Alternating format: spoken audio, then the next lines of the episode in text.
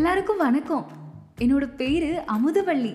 வீட்டில் எல்லாரும் என்னை வள்ளி வள்ளின்னு கூப்பிடுவாங்க. பள்ளிக்கூடத்தில் எல்லாருமே என்ன அமுதான்னு இல்லை இல்லை கனகாம்பரம் அமுதான்னு தான் கூப்பிடுவாங்க. ஆமாம் எங்கள் வீட்டில் அவ்வளோ கனகாம்பர செடி இருக்கும். தினமும் எங்கள் அம்மா பூ பறித்து பூ கட்டி தருவாங்க. ஸ்கூலுக்கு தலை நிறையா வச்சுட்டு தான் போவேன். நான் ரெண்டாப்பு படிக்கும்போது என்னோட தோழி கனகா ஒரு பேனா வச்சுருந்தா. சில நேரங்களில் அவகிட்ட கேட்டுட்டு பல நேரங்களில் அவகிட்ட கேட்காமலே அந்த பேனாவை எடுத்து எதையாவது எழுதி பார்த்துட்டே இருப்பேன். என்னோட முதல் காதல் அவளோட பேனான்னு கூட சொல்லலாம். என்னோட வாழ்க்கை அப்படியே ரயில் பெட்டி மாதிரி ரொம்ப வேகமாக ஓட ஆரம்பிச்சது. நான் படிக்கும் போதெல்லாம் இந்த ஆம்பளை பசங்களும் பொம்பளை பசங்களும் பார்த்துக்க கூடாது பேசிக்கவே கூடாது. அப்படி ஒரு வேலை பார்த்துக்கிட்டாங்கன்னு வச்சுக்கோங்களேன் அவ்வளோதான் அவள் தப்பான பொண்ணு ஒழுக்கமில்லாத பொண்ணுன்னு சொல்லிடுவாங்க. பொதுவாக நமக்கு காதல் வராத வரைக்கும் அடுத்தவங்க காதல்லாம் பார்க்கும்போது நமக்கு தப்பாக தானே தெரியும்? எனக்கும் அதே தான் நானும் என்னோட மோகனை பார்க்கறதுக்கு முன்னாடி வரைக்கும் இந்த காதலே பெரிய குற்றம் அபத்தம்லாம் நினச்சிட்டு இருந்தேன் எனக்கு நல்ல ஞாபகம் இருக்குது மார்ச் இருபதாம் தேதி மோகன் மொத முறையாக என்கிட்ட வந்து பேசினாரு. அமுதவள்ளி உனக்கு கனகாம்பரம் போனால் ரொம்ப பிடிக்குமோ? அவர் முத முறையா என்கிட்ட பேசினதும் பயமோ வெக்கமோ கலந்து எனக்கு அழுகையே வந்துருச்சு. அன்னைக்கு ராத்திரி ஃபுல்லாக எனக்கு தூக்கமே இல்லை. அவர் என்கிட்ட பேசினதை யாராவது பார்த்துருப்பாங்களோன்னு நினச்சி அம்புட்டு பயமாக இருந்துச்சு எனக்கு.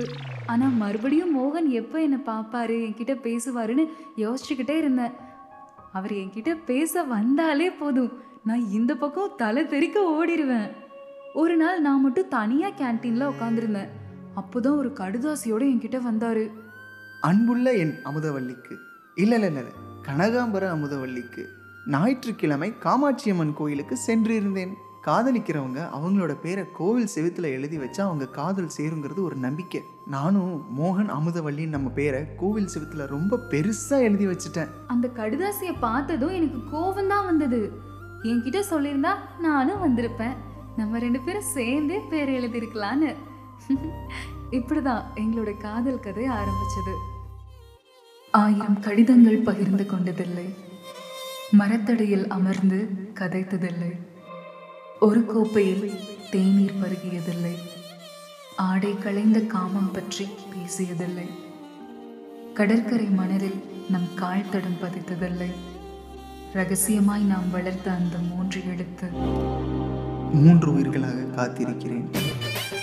எங்க ஊர்லலாம் ஒரு வீட்ல விசேஷம்னா அப்படியே திருவிழா மாதிரி இருக்கும்.